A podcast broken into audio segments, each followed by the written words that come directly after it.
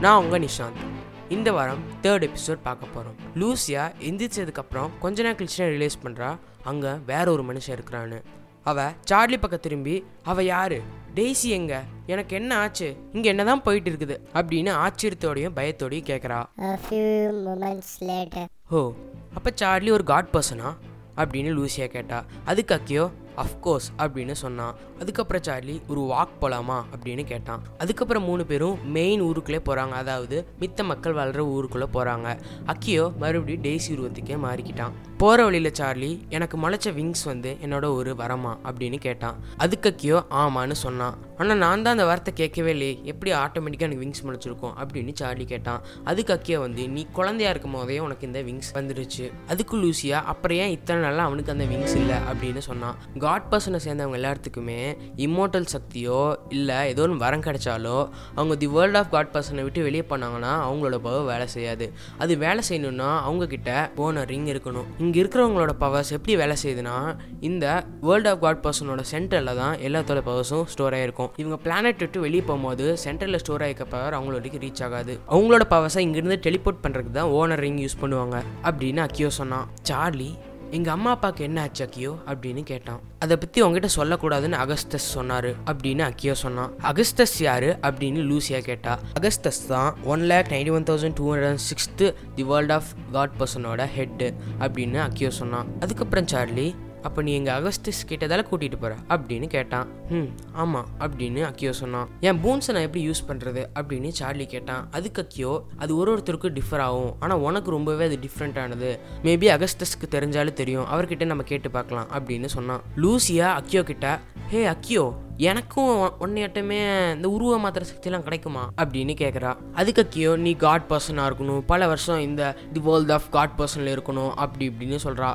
அதுக்கு லூசியா இந்த டுவாக் ரொம்பவே காம்ப்ளெக்ஸாக இருக்குது. அப்படின்னு சோர்ந்து பாரா சார்லி வந்து ஹே டுவாக்னா அப்படின்னு கேட்குறான் அதுக்கு Lucia the world of God person TWOG டுவாக் அப்படின்னு காமெடி பண்ணுறேன்னு சொல்லிட்டு கடுப்பேற்றிட்டு இருக்கிறா. சார்லி அக்கியோ கிட்ட நாங்கள் திரும்பி எடுத்துக்கு போகும்போது அங்கே அதே டைம் தான் இருக்குமா? எங்கள் அப்பா அம்மாவுக்கு வயசு இருக்குமான்னு சோகமாக கேட்குறான் அதுக்கு கியோ அஃப்கோர்ஸ் கடவுளை தவிர வேறு யாருமே டைமை மாற்ற முடியாது அப்படின்னு சொல்கிறான் ஹே எங்களை அப்பா அம்மா கிட்டேருந்து பிரிக்கிறியா? அப்படின்னு லூசியா கேட்குறா அதுக்கு கியோ தி வேர்ல்ட் ஆஃப் காட் பர்சனை நம்ம காப்பாற்றலைன்னா இந்த உலகமே அழிஞ்சிரும். கொஞ்சம் கோஆப்ரேட் பண்ணி லூசியா. நீயும் உங்களுக்கு தேவை அப்படின்னு சொல்கிறா என்ன எவ்வளோ தூரம் போன அக்கியோ அப்படின்னு சார்லி கேட்டான். அதுக்கு அக்கியோ என்ன ஒரு ஒரு கிலோமீட்டர் தான் போயிடலாம் அப்படின்னு சொன்னான். இந்த டுவாக்ல என்ன பிரச்சனை ஆக்கியோ அப்படின்னு லூசியா கேட்டா அட்ரியன்கிறவன் மிலிகான் கிரகத்திலேருந்து இல்லீகலாக நாங்கள் ஓப்பன் பண்ண போர்ட்டல் வழியா தி வேர்ல்ட் ஆஃப் காட் பர்சனுக்குள்ளே வந்தான். இந்த பிளானட்டுக்கு நடுவில் இருக்கிற இம்மோட்டல் சக்தியும் மித்தவங்களோட வரங்களையும் இவன் கொஞ்சம் கொஞ்சமாக திருட ஆரம்பித்தான் அந்த பவர்ஸ் எல்லாம் அவன் பில்டப் பண்ணி பண்ணி இப்போ ரொம்பவே பவர்ஃபுல்லாக வந்து நிற்கிறான் இப்போ இங்கே இருக்கிற எந்த காட் பர்சனாலையும் அவனை அழிக்கவே முடியல. அதுக்காக தான் அகஸ்தஸ் உங்களை கூட்டு வரதுக்கே நான் அனுப்பிச்சு விட்டாரு. அவன்கிட்ட இருக்கிற சக்தியை வச்சு அவனே தனியாக படையுமே ஓட்டிங் சிஸ்டத்தையும் மாற்றினான் இங்கே இருக்கிற the world of God persons எல்லாத்துக்குமே ஒரு ஓட்டிங் சிஸ்டம் இருக்கும். அந்த சிஸ்டத்தை படி டே ஆர் நைட் அதை முடிவு பண்ணுறதே வந்து இந்த ஓட்டிங் சிஸ்டம் தான். பல வருஷங்களாகவே இங்கே இருக்கிற காட் பர்சன்ஸை அவன் மந்திரத்தால் உருவாக்கின அவனோட ஆர்மியை வச்சு இந்த பிளானட் விட்டு வெளியவே போக விட மாட்டேங்கிறான். இப்போ தான் அவனோட வீரியம் கொஞ்சம் குறைஞ்சிருக்குது. அதனால தான் அந்த டைமில் நாங்கள் ஒன்றை கூட்டிகிட்டு வர்றதுக்கு வந்தோம்.